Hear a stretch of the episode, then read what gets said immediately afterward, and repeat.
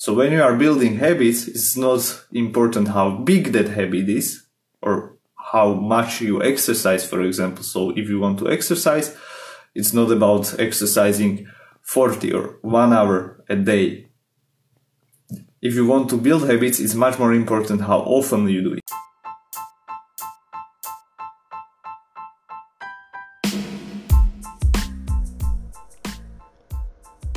Welcome to my podcast. My name is Daniel and I help you understand nutrition and how to easily apply it in your life, make better eating choices, and how to stick with them so you can improve your performance, change your body composition, and become your fittest. I have been working with people who are just starting out on their healthy lifestyle journey, but also with fitness coaches to help them apply the nutrition science into practice.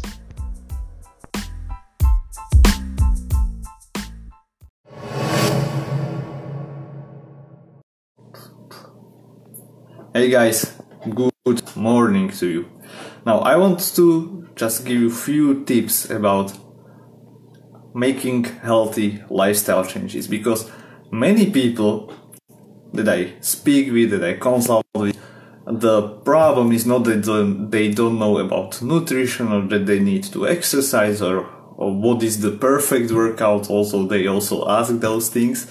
But the major problem is adhering and staying const- consistent and making the change. So why is actually change hard for people? For all of us, myself including. Well, the change is something new. Our brain is designed to be lazy. It's a advantages for us because we don't use energy to think about, you know, uh, making decisions, trying to figure out everything from scratch every single time. So we build habits. Habits are like automated processes. We don't waste energy thinking about it. We just do it automatically. This way, we don't waste energy, as I said. When you are cha- want to make change, you are changing habits. From the physiological perspective, you are changing also your pathways in the brain, your neural structure. And basically, the thing that we do often, they get very um, easy to do. So when you are building habits, it's not important how big that habit is or how much you exercise, for example. So if you want to exercise, it's not about exercising 40 or one hour a day. If you want to build habits, it's much more important how often you do it. So it can be like one minute exercise 10 times a day. That would be much more beneficial in creating that new habit from that perspective. So this is why change is hard. It's something new for you. You need to use much more mental energy and physiological energy also. And that is why it is hard. Of course, there are also outside circumstances and outside factors, like for example, uh, your environment, people you are around. So we know if you have people around who are just not supportive, it's much harder to make any change.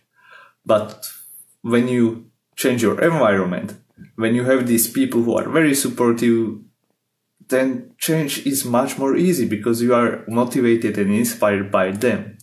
But you cannot always rely on that motivation, but that's for another completely different talk here. So what to do instead?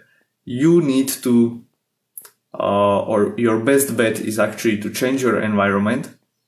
In that case, make it so change is as easy as possible. You want to remove the barriers that could be in between you and your new habit.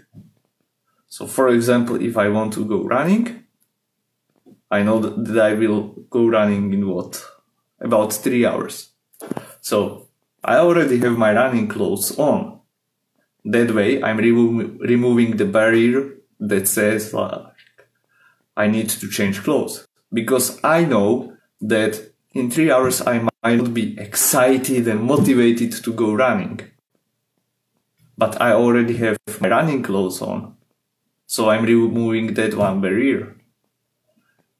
Okay, I have it written on my agenda to make sure that it's like what is written down is much more um, likely to get done.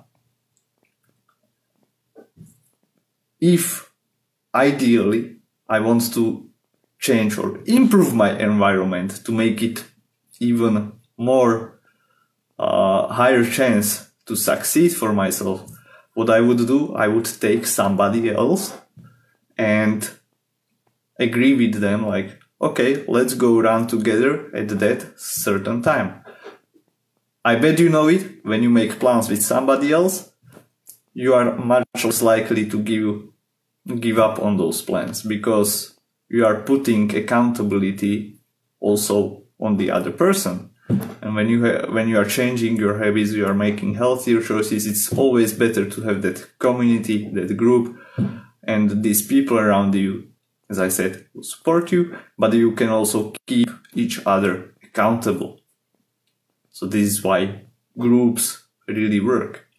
And then the last part, which is like long term, is about creating identity. So what do you do often? What your values are? you create a completely new identity. We have several identities. So for example, you can be a mother, you can be a doctor at the same time, and you can be an athlete.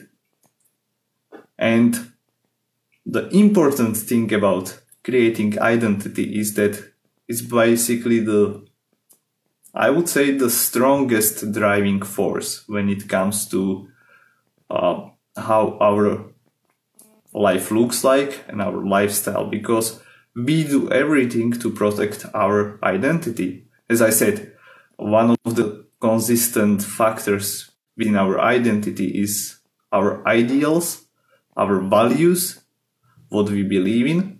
So if you are a health addict, you would not start smoking because that's not part of your identity. I hope that you enjoyed this episode and before you leave, it would be awesome if you could leave rating and a review on the platform or an application that you use for listening. It will help me greatly to bring new guests and discuss topics you are interested in.